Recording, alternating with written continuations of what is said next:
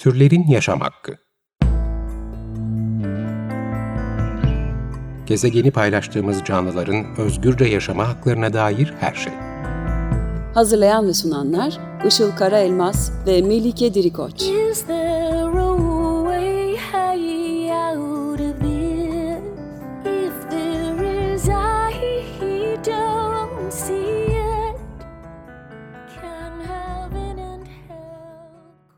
Merhabalar, 94.9 Açık Radyo'da Türlerin Yaşam Hakkı programı başladı. Ben Işıl Karaelmaz. Merhabalar, ben de Melike Dirikoç. Teknik Masa'da Selahattin Çolak'la birlikte kayıt alıyoruz. Bugünkü destekçimiz Derya Yıldırım'a ve diğer tüm program destekçilerimize teşekkür ederiz.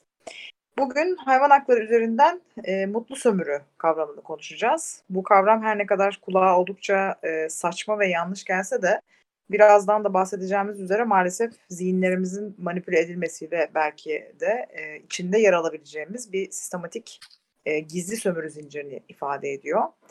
E, o halde mutlu sömürü nedir sorusuna yanıt vererek öncelikle başlayalım. Mutlu sömürü en genel anlamıyla sömürü mekanizmasının örtülü şekilde var olduğu ve sömürünün çarpıtılarak, manipüle edilerek sömürü değilmiş gibi gösterildiği durumlardır.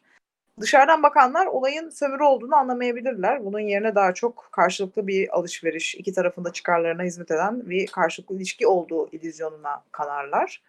Hayvanlar açısından mutlu sömürünün yaratıldığı alanlar daha çok hayvanların direkt olarak öldürülmediklerinin düşünüldüğü, hayvan bedeni yani et alanının dışında kalan alanlar oluyor. Bunların en bilinenleri hayvan sütü, yumurta, bal, yün gibi hayvansal salgı ya da vücut parçalarıyla hayvanların yapmaya zorlandığı taşıma, örneğin altlı faytonlar gibi, eğlendirme ya da herhangi bir alanda çalışma gibi hizmetlerdir.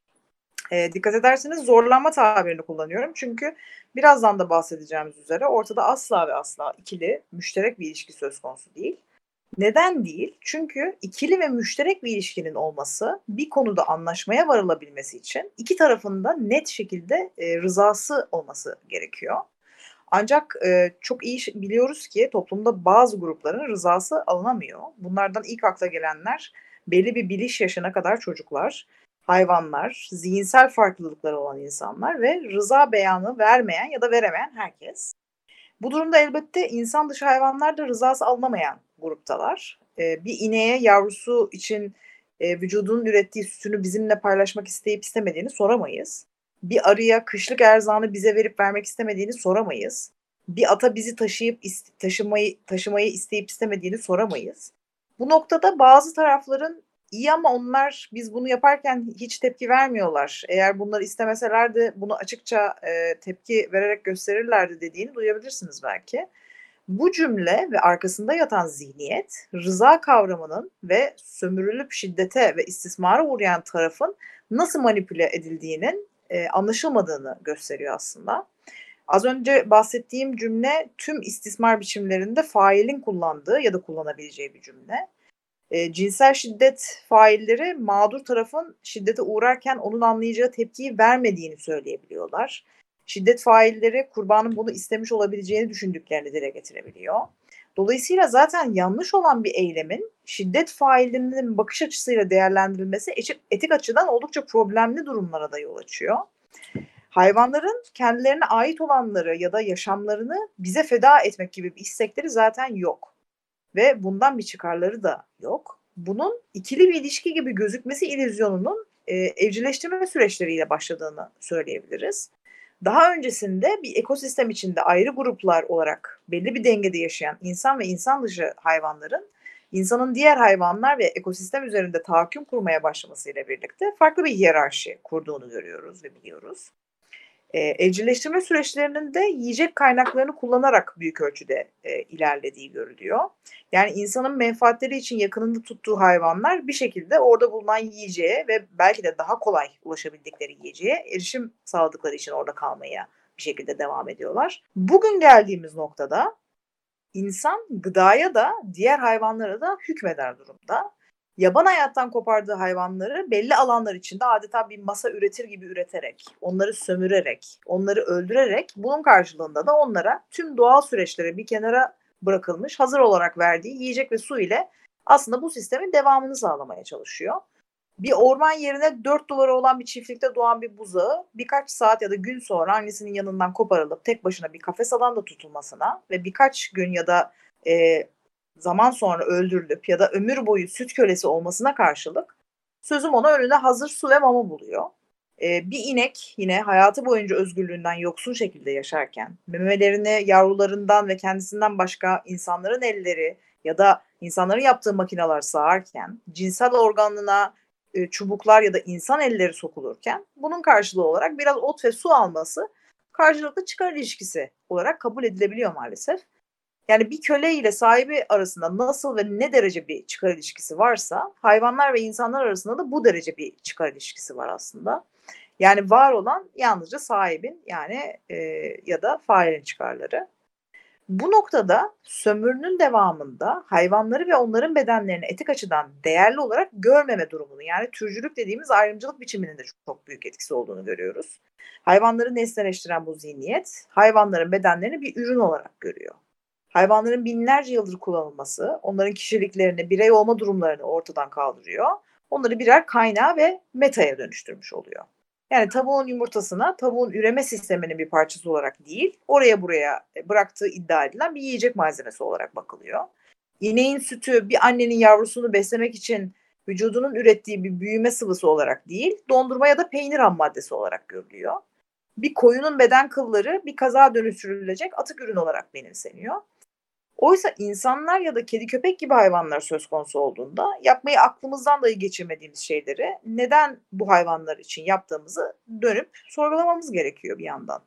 Neden kuğu yumurtasından omlet, zürafanın sütünden peynir, köpeğin tıraş edilen kıllarından kazak yapmıyoruz ya da iyi şartlarda bile olsa yapılması fikri midemizi bulandırıyor. Bunu düşünmemiz gerekiyor aslında. Çünkü zihnimizde aslında o hayvanlar ya da birey olarak saydıklarımız nesnelere dönüşmemiş durumdalar. Öyleyse bu durum bizim algılarımızla alakalı bir şey. Ve algılarımız eğer gerçekleri görmemizi engelleyecek biçimde bozulmuşsa e, şüphesiz ki bunu değiştirmemiz ve aslında bir nevi beynimizi de e, formatlamamız gerekiyor. Bunun için de algılarımızla oynayan ve bizi manipüle eden mekanizmaların nasıl işlediğini bilmemiz çok önemli. Mutlu sömürü de işte tam da bu algılarımızla oynayan durumları yaratıyor. Ee, endüstriyel hayvansal üretime alternatif olarak çıkan yerel, organik, ekolojik işletmelerin köyde yaşayan mutlu hayvanların, tırnak içinde mutlu hayvanların ürünlerini kullanmanın o kadar da yanlış olmayacağını düşünüyoruz. Sonuçta kitlesel üretimde olduğu kadar acı çekmediklerine inanıyoruz. Serbest gezebildiklerine, doğal beslendiklerine inanıyoruz. Yaşam koşulları gayet iyi görünen, refahları yüksek olan bu hayvanların ürünlerini almanın nesi yanlış peki? Buna cevap olarak ilk önce e, mutlu sömürünün uygulandığı bir çiftliğin kendi ifadelerine bakalım. Onların bir reklamından okuyacağım. Bunu abolisyonistveganhareket.org sitesi alıntılamış. Şöyle diyor, %100 kuzu etinden kavurmalar kavanozlandı, etiketlendi, tüketime hazır haldeler. Bilenler bilir, Mart'tan beridir koyun ve kuzularla birlikte yaşıyoruz. Kızıltepe'de aldığımız bütüncül yönetim eğitimi doğrultusunda 12 anne ve 13 yavruyu bütüncül planlı otlatma ilkeleriyle baktık, büyüttük. Kavurmayı elde ettiğimiz kuzular önce anne sütü sonra da merada ot yiyerek ve annelerinin yanından hiç ayrılmadan büyüdüler. Yazın otun bittiği dönemden itibaren yonca, arpa ezmesi ve meşe yaprağı yediler. Uzun lafın kısası tertemizler kesiminden parçalanıp pişirilmesine kadar her aşamada ellerimizle yaptığımız kavurmalar 330 gramlık kavanozlarda diyor bu reklam. Yani buradaki tuhaflığı hatta neredeyse hastalık diyebileceğimiz bir zihin halini sanıyorum siz de fark edersiniz. Kuzular annelerin yanından hiç ayrılmamış, doğal ortamlarında çok lezzetli e, otlarla beslenmiş. Niye? İnsanların ağızlarında daha iyi bir tat bıraksınlar diye. Kuzu dediğimiz canlının henüz bir yavru olduğunu, tek isteğinin annesinin yanında olmak, ve diğer canlılarla koşup oynamak olduğunu ama bu haldeyken bu ortamdan zorla alınıp başının kesilerek öldürüldüğünü biliyoruz. Doğduğu andan itibaren etrafında olan, onu besleyen, hatta okşayan, güvendiği bir takım insanlar günün birinde onu annesinden ayırıp mezbahaya ölüme götürüyorlar. Ve e, buradaki korkunçluğun, şiddetin boyutunu görmemizi bir şeyler engelliyor. Yani o kavurmayı bize yediren nasıl bir şey ki bu vahşete sebep olduğumuz bile e, göremiyoruz. Kuzu öldürüldüğünde annesi bir evladını kaybetmiş oluyor tabii ve kim bilir kaçıncı defa. ve sonrasında tabii yine öldürülecek olan yeni kuzular doğurması için aynı anne yeniden zorla hamile bırakılacak. Organik veya ekolojik olsun olmasın bütün et ve süt sektörlerinde annelerin yaşadığı bu eziyet maalesef aynı. Şimdi belki et tüketmiyor olabilirsiniz, vejetaryen olabilirsiniz. Doğal koşullarda beslenen, ihtiyaçları karşılanan hayvanların etlerini değil ama sütlerini, yumurtalarını almakta bir sakınca olmadığını düşünüyorsunuzdur. Ben de hayatımın çok uzun bir bölümünü bu düşünceyle geçirdim ve köy sütü, köy yumurtası, işte serbest gezen tavuk yumurtası gibi seçeneklere yönelmiştim. Hatta özellikle çiftlik sahiplerinin beyanlarına bakıyordum. Eğer hayvanları öldürmediğini söylüyorsa, onlara çocukları gibi baktığını ifade ediyorsa benim için tamamdı. Buradan alışveriş yapabilirdim. Tabii ki de bu tür doğal, ekolojik gibi adlandırdığımız ama neticede birer ticari işletme olan bu çiftlikler çıkıp da biz potansiyel müşterilere şöyle demeyecekler. Bizim çiftliği ekonomik olarak döndürebilmemiz için üstüne de bundan karımızı elde edebilmek için satmamız gereken bir süt peynir miktarı var, bir yumurta miktarı var. Biz karımızı elde e, edeceğimiz miktarda sütü tabii ki hayvanlardan alıyoruz. Eğer bu süt miktarı riske girerse annenin yavrusunu emzirmesine izin veremeyiz. Bu durumda yavrusunu doğar doğmaz yanından alırız, başka bir yere kapatırız. Gerekirse bütün sütünü de kendimize alırız diyemezler. Ama gerçekte olan budur. Hatta çoğu çiftlikte bu hayvanlar sadece mal ve kaynak olarak görüldükleri için süt ve yumurta veremez hale geldiklerinde ya hemen kesilirler ve etleri satılır ya da bu işi yapacak olan bir mezbahaya satılırlar. Bu tür doğal ekolojik çiftliklerin sosyal medyalarında, web sitelerinde gördüğümüz o mutlu inek, kuzu resimleri tek bir ana aittir. Biz o bir bize o bir anı gösterip bütün hayatlarının böyle geçtiği algısını yaratmayı amaçlarlar aslında. Fakat gerçek bütün o mutlu hayvanların süt yumurta üretemedikleri hale geldiklerinde ek bir masraf olarak görülecekleri ve öldürülecek olmalarıdır. Bu tür çiftlikleri arayıp örneğin şunu sorabilirsiniz. Çiftliklerinde kaç tane erkek hayvan var? Ve çiftlikte doğan erkek hayvanları acaba ne yapıyorlar? Çünkü erkek olarak doğan buzağılar süt üretimine katkı sağlayamayacakları için çiftlikte tutulmazlar. Etleri için satır, satılırlar. Yine doğan erkek civcivlerin büyük bölümü de bir şekilde ya yok edilecekler ya da satılacaklardır. Çünkü gerçekten evcil hayvanları veya çocukları gibi bakıyor olsalar aşağı yukarı eşit sayıda erkek dişi hayvan bulunması gerekir her çiftlikte.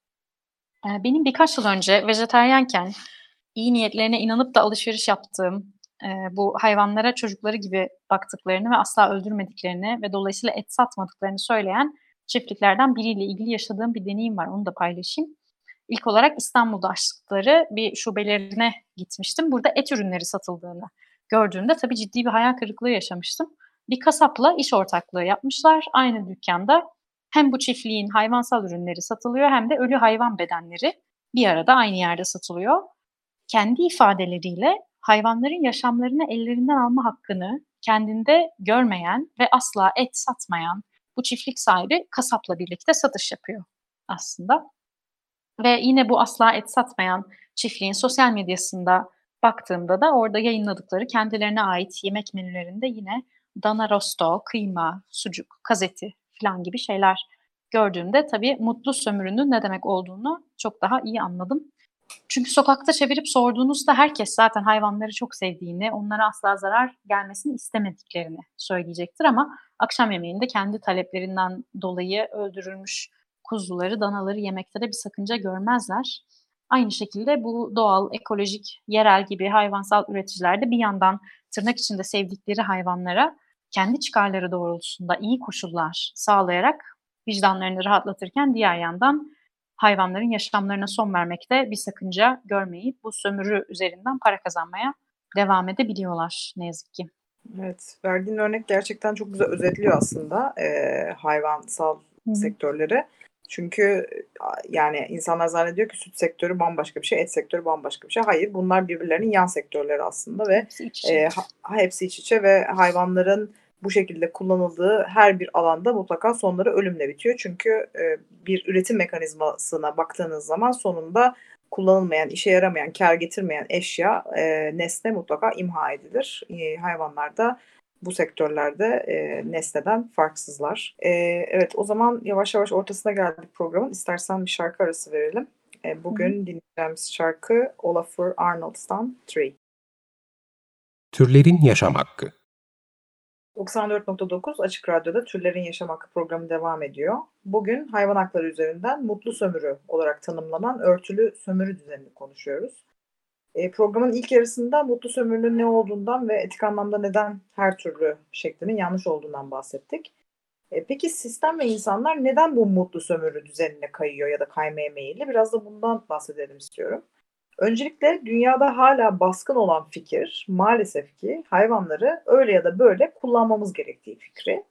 Bu programda hep bahsediyoruz 21. yüzyılda her türlü bitkiye e, ve bitkilerin hallerine erişimimiz olduğu ve artık buzul çağında ölmemek için hayvanları yemeye çalışan e, insanlar değiliz. E, ancak bu olguya rağmen binlerce yıllık bir gelenek ve alışkanlık var. Binlerce yıldır yapılan ve yapılması doğal olarak kabul edilen e, bu ritüeli pek sorgulamıyoruz. Ancak yavaş yavaş artan bilinç ve hayvanlara yapılan adaletsizlik ve hak ihlallerinin, suistimallerin internet ve sosyal medya üzerinden görünür olmaya başlamasıyla artık rahatsız olmaya da başladı insanlar bir yandan. Ancak hayvan köleliğini devam ettirmek isteyen sistem, çünkü bundan çok bariz bir şekilde trilyonlarca para kazanıyor. İnsanların işin kökenini sorgulamalarını engellemek ve içlerini rahatlatmak için daha iyi koşullar kartını e, öne sürüyor. Avrupa'da hayvan hakları e, tarihinde en başından beri köle karşıtlığının değil de refahçılığın öncelikle yükselmesiyle paralel bir durum bu. Binlerce yıllık alışkanlıklardan vazgeçmek yerine sözüm ona e, rahatlatmayı tercih ediyor bizi. Bu adeta e, şiddetin gözümüzün önünde olmaması için onun e, üzerine bir perde çekip e, sonrasında da otoriteyi temsil eden birinin bu perdenin arkasında şiddet uygulanmayacağına dair bize söz vermesi ve bizim de her nedense e, bu söze inanmamız ve içimizin rahatlaması gibi bir şey bu aslında. Ve işin garip tarafı bizi rahatsız eden şeyler olduğunun artık beynimiz farkında her ne kadar biz unutmak istesek de. Ancak bununla yüzleşmek yerine e, tabiri caizse kendimizi kandırmak belki bazı açılardan daha kolay geliyor. Elbette sektör de bundan memnun. Çünkü önüne gelen bu tehdidi e, dediğim gibi mutlu sömürü kartıyla savuşturup aslında neredeyse yaptığı hiçbir şeyi değiştirmeden sadece ambalajına bir gülen tavuk, bir gülen inek e, çizimi koyup ve işte gezen tavuk, özgür inek ibaresi koyarak bundan sıyrılabiliyor. Böylece de köleliği bitirmek yerine e, iyi köleliğe adeta onay verilmiş oluyor. Ama o ne demek tabii iyi kölelik? E, burası meçhul. Bazen insanlar e, meselelere etik açıdan bakamayabiliyor. Bir de işin bu tarafı var. Bu elbette sorunlu bir durum genel olarak. Çünkü etik olmadan meselelerin çözülebilmesi, sınırların ve saygının olduğu bir dünya inşa edilebilmesi mümkün değil. Ve etiğin arka plana atıldığı bir dünya düzeni hepimiz için kaos, savaş, haksızlık ve eşitsizlik demek. Bununla beraber olaylara etik dışında, örneğin sürdürülebilirlik tarafından bakıldığını farz edersek bile mutlu sömürünün ya da hayvanları bir şekilde kullanmanın neden sürdürebilir de olmadığından biraz bahsetmek istiyorum. E, artık bilime kulak veren herkes hayvancılığın dünyamız için yok edici unsurların başında ilk sıralarda olduğunu biliyor. E, bilmeyenler varsa YouTube'da Cowspiracy, e, Türkçe adıyla Sürdürülebilirliğin Sırrı belgeselini izleyebilirler. Ancak bunu bilmemize rağmen başka bir hayvancılığın e, sözüm onunla çevreye ve dünyaya zarar vermeden yapılabileceği yönünde argümanlara da rastlıyoruz. Bu argümanlar daha çok endüstriyel hayvancılık yerine alternatif küçük çapta hayvancılık e, uygulamalarını öneriyor. Peki bu etik açıdan biraz önce bahsettiğimiz üzere zaten yanlış olmasının yanında aynı zamanda neden sürdürülebilir değil? Öncelikle ister kocaman bir fabrikada olsun, ister küçük küçük çiftliklerde yapılıyor olsun, hayvanları bir arz talep sistemi üzerinden dünyaya getirmiş oluyorsunuz bunu yaparak. Ve dünya nüfusu her geçen gün artıyor. Bu da ne demek oluyor? Bu talebi karşılamak için e, bir noktada sürekli daha fazla hayvan e, üretmeniz tırnak içinde gerekiyor ve bu noktada yine bir, bir yerde endüstriyelleşmek zorundasınız. Ve bununla beraber iklim krizini tetikleyen sera gazı salınımı, ormansızlaşma, temiz suların çoğunluğunun kullanımı gibi unsurlar değişmeyecek. Çünkü hayvanlar sürekli ve sürekli e, bu dünyaya doğurtulmaya ve sayıları artmaya devam edecek. Dolayısıyla e, sonuç olarak e, dünyanın karşılaştığı sorunlar da olmaya devam edecekler. Sözüm ona e, tek fark fabrikalar yerine daha sevimli ve küçük çiftlikler olması olacak. Ve yine şunu unutmamak gerekiyor. Zaten bugünkü endüstriyel hayvancılık bir zamanların köyde yapılan endüstri öncesi hayvancılığından geliyor. Yani bir şekilde taleple birlikte bu ona dönüşmüş durumda. Yani bu bizi aynı sonuca götürecek olan bir başka şeyin e, o, yani olan aynı şeyin aslında formunu değiştirmek oluyor sadece. Evet, sadece şeklini değiştiriyorsun. Hayvansal ürünlere talebi arttıracak olan hiçbir yaklaşım ne dünya için, ne insanlar için, ne de hayvanlar için olumlu bir sonuç doğuruyor. Dediğin gibi sürdürülebilir de değil, etik de değil. E, mutlu sömürü kavramını ortaya atan Gary Francione bu ekolojik doğal köy ürünleri sektörüyle ilgili de şöyle diyor. Bütün mutlu istismar endüstrisinin tek bir amacı var. Toplumu hayvan istismarı konusunda daha iyi hissettirmek. Yani bize gösterilen o mutlu koşullar, meralarda otlayan hayvanlar, acı hissetmeden öldürülen hayvanların olduğu işte acısız kesim denilen bunun yapıldığı çiftlikler endüstriyel kitle üretimi alternatifine göre daha masum tırnak içinde bir tablo çiziyor ve biz hayvansever, vicdanlı insanlar olarak büyük markaların ürünleri yerine bu ufak yerel köy işletmelerini tercih ediyoruz. Hem kendi sağlığımız hem de hayvanların iyiliği için daha iyi, iyi bir şey yaptığımızı düşünüyoruz aslında ama bu şekilde öncekinden çok daha zararlı bir hale giriyoruz. Çünkü artık katkıda bulunduğumuz bu sömürü düzeni konusunda kendimizi suçlu bile hissetmiyoruz. Rahat bir yere çekiyoruz kendimizi. Ve Fransiyon bu tür mutlu sömürü örneklerindeki e, temel yaşam hakkı ihlallerine dikkat çekmek için şöyle örnekler veriyor. Diyor ki evet bir bakıma öldürecek olduğunuz birisine bir de işkence etmemek daha iyidir. Fakat bu durum işkence etmeden öldüren katili merhametli yapmaz. Tecavüz ettiğiniz birini bir de dövmemeniz tabii ki tırnak içinde daha iyidir. Ama bu dövmeden birine tecavüz etmenin insani bir eylem olduğu anlamına gelmez. Hayvan refahı hareketi daha insani bir sömürünün ahlaki olarak kabul edilebilir bir sömürü biçimi olduğunu savunur. Bu abolisyonist bir yaklaşım değildir diyor. Yani abolisyonist e, demek köleliğe tamamen karşı olan bir yaklaşım. Bu hayvan refahı hareketi böyle bir yaklaşım değildir diyor. Dolayısıyla mutlu sömürüdeki bu tehlikeyi görmek ve e, esas doğru olanın, etik olanın hayvanları daha iyi koşullarda sömürmek değil, onları mal, eşya ve kaynak olarak hiçbir şekilde asla kullanmamak olduğunu söyleyebiliriz bir kez daha. E, programın sonuna geldik. 94.9 Açık Radyo'da türlerin yaşam hakkını dinlediniz. Bugün hayvan hakları üzerinden mutlu sömürü olarak tanımlanan örtülü sömürü düzenini konuştuk. Bize konu ve konuk önerilerinizle, yorumlarınızla her zaman ulaşabilirsiniz. E-mailimiz turlerinyasamhakki.gmail.com Ben Işıl Karaelmaz. Ben Melike Dirkoç. Dinlediğiniz için çok teşekkürler. Görüşmek üzere. Hoşçakalın. Türlerin Yaşam Hakkı Gezegeni paylaştığımız canlıların özgürce yaşama haklarına dair her şey. Hazırlayan ve sunanlar Işıl Karaelmaz ve Melike Dirikoç. Is there a